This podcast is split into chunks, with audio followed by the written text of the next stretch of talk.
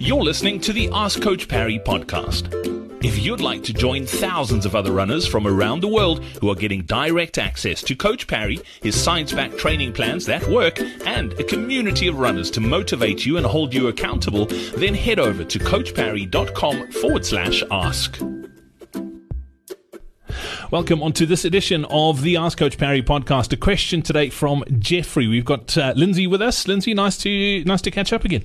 Brad, I am so chuffed to be here. How are you doing? Very, very good, thank you. Uh, question a couple of weeks ago about Pilates as a as a substitute for strength training. Today, uh, similar question, but with regards to yoga. Uh, and Jeffrey wants to know: Can yoga be done in addition to the strength training, like on an off day or a rest day, or should it be done instead of strength training? And are there any benefits to incorporating yoga into your running training?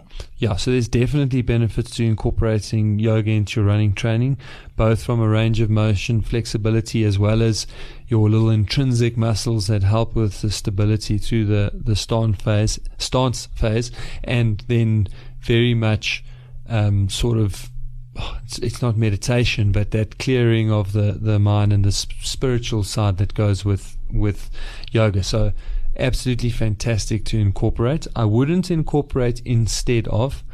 Um, if it's possible, it would be in addition to, it would be on one of those off days. And that's not to say that the strength component of yoga isn't hard. I know it's hard, but it's not quite the type of strength training that we want from a performance point of view, and in particular from a point of view of ensuring that we maintain the kind of absolute prime mover strength that we're looking for to reduce the the effects of aging.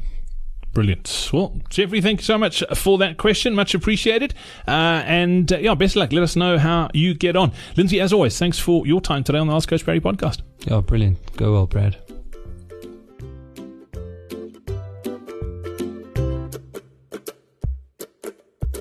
Hey, it's Brad again. Before I go, did you know that most running training plans don't take your age into account? That's why most runners over the age of 50 are constantly running in some sort of pain or battling a niggling injury. That's why they always feel tired and fatigued, and it's also the reason why their endurance fades as they get older. It's the number one reason they seem to get slower and slower year after year, even though it feels like they're training harder than ever. If you'd like to discover a new way to train as you get older, then make sure you join us for our upcoming upcoming Faster Beyond 50 masterclass. Simply head over to coachparry.com forward slash 50 or click on the link in your podcast player now.